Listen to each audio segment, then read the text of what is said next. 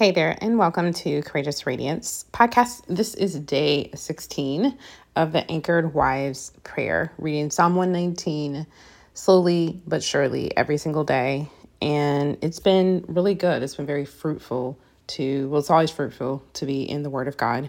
And um, for me personally, it has really turned my attention to the heart of my husband. And that has really helped me to, you know, if I still have to dress, um, you know, honey, if you can pick up the kids and take them here. So the daily monotonous tasks, but those have been drowned out by my thinking of prayer. So with that being said, I really was encouraged that prayer is is such a great tool and well, it's not even just a tool, but it's it's just such a great uh, gift which is a tool. And I don't know that I've I've looked at it like that. I mean, yes and no, I guess. But um, so this has been a process, and this is really a journey. When you know when you when you walk with the Lord, um, each and every day, we die to ourselves, and we find revelation from the Holy Spirit and activate that. And there's some things that we let go, and some things that we develop in new way of seeing things, right? And that has been my process. And I don't know what it's been like for you with praying. If you've been praying, if you just now joining, welcome, friend. Thank you so much for joining. This is an Anchored Wives prayer. And what it is is we are cultivating courageous marriages and really having a heart for our husband, especially in those marriages where it's like, I'm really at my wits' end. I don't know what else to do. Um, and, and being overwhelmed in that state of anger or if it is just kind of this monotonous busy season with the kids and with jobs etc or even if it's going great but um, the great mountaintop has become so much of the focus and we've lost the focus of of the heart of our husband. Instead of just bigger faster more you know almost like a running partner. I don't know about you but for my husband i feel like we can tackle so much together. Like we're great partners, we're great um, parents, but we're not so great in our marriage in certain seasons. And this prayer has been a, a time to slow down and to reorient ourselves. So that has been really good. So today I'm reading uh, for day 16, I'm reading Psalm 119. And I am reading verses 83 through 88. Though I have become like a wineskin dried by smoke, I do not forget your statutes. How many days must your servant wait? When will you execute judgment on my persecutors? The arrogant have dug pits for me. They violate your instruction. All your commands are true. People persecute me with lies. Help me. They almost ended my life on earth, but I did not abandon your precepts. Give me life in accordance with your faithful love, and I will obey the decree you have spoken. Verse 88 Give me life. It's like a plea, you know, in verse 86 Help me, another plea. Um, really seeing God not just anymore as help me, um, you know, as an assistant and let's check this box together. But now God is the source. And I mean, honestly, that's been the heart of this um, psalmist from the very beginning, from the first verse all the way now to verse 88. And that panting after God, that wanting, that hoping in God, and where God is an answer to every need, really almost like that that shepherd. I mean, Jesus says, I'm the good shepherd. Um, but even if I'm thinking about Psalm 23 and he's he's the shepherd, I, sh- I shall not want. But in terms of verse 88, praying for our husbands, I wonder if your husband connects his life to Jesus Christ. Does is there a dot connection? And not I pass away from earth and I go to heaven. That's I mean, salvation is is is key, it's imperative. But beyond that too. Not let me just pray the sinner's prayer go to heaven, live however I want on earth, but then when I die, I go to heaven. But is my life being transformed here, where Jesus is my life. He's my sustenance. He's that cup of water that I need in this dry desert called earth. That's a big difference to me. Of let me again just wall out here, live far, far from the Lord here, and you know, whenever Jesus comes, cool. Or if I, you know, pass away at the end, late, late in life, I'll go to heaven.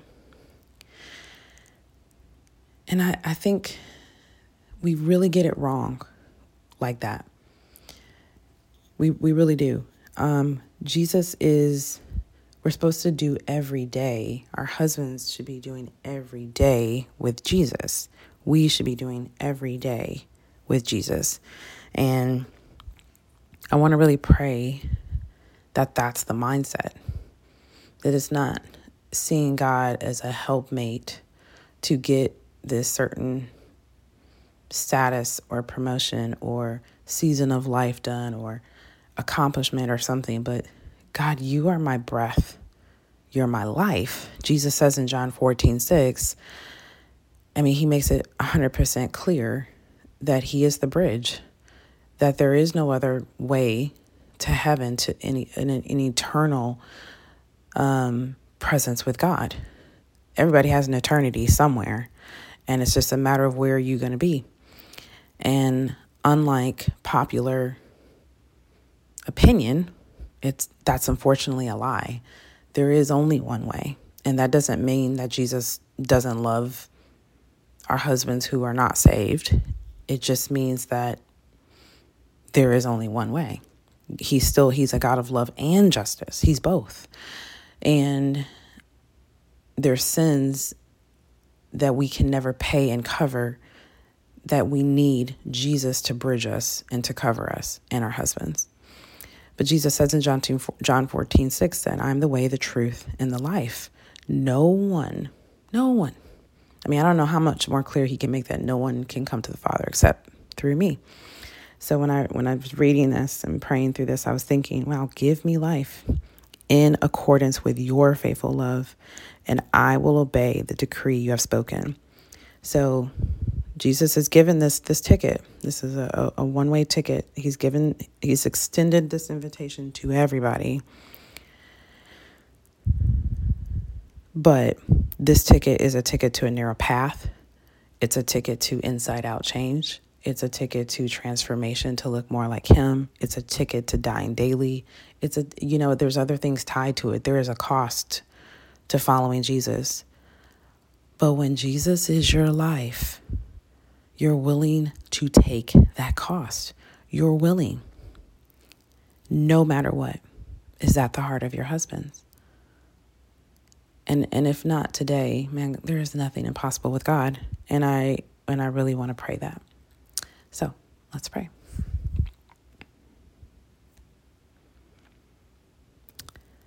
Thank you so much, Jesus, for your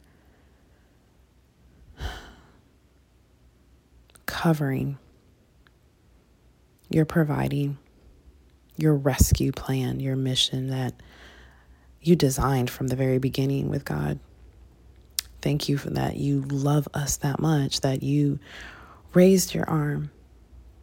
You and God just collectively, and you raised your arm and decided that it would be you that would go because you loved us that much. You love me. You love all of the ladies that are listening. You love our husbands, if there's husbands, God. What humility. What humility, God. And we therefore want to follow and emulate that. We want to obey. We desperately want to obey and to follow you with everything we have. Nothing else matters, Father God, but you. And you're our life. You're not just some one time goal, one way, one assistant to this plan that I have for my life, God. I'm going to die daily. My friends here are going to die daily. We want our husbands to die daily, die in the moment, die minute by minute if necessary. God, please help our husbands to open their eyes. We just pray for a revelation of you. God, however you're going to win them, we're believing for that at this very moment.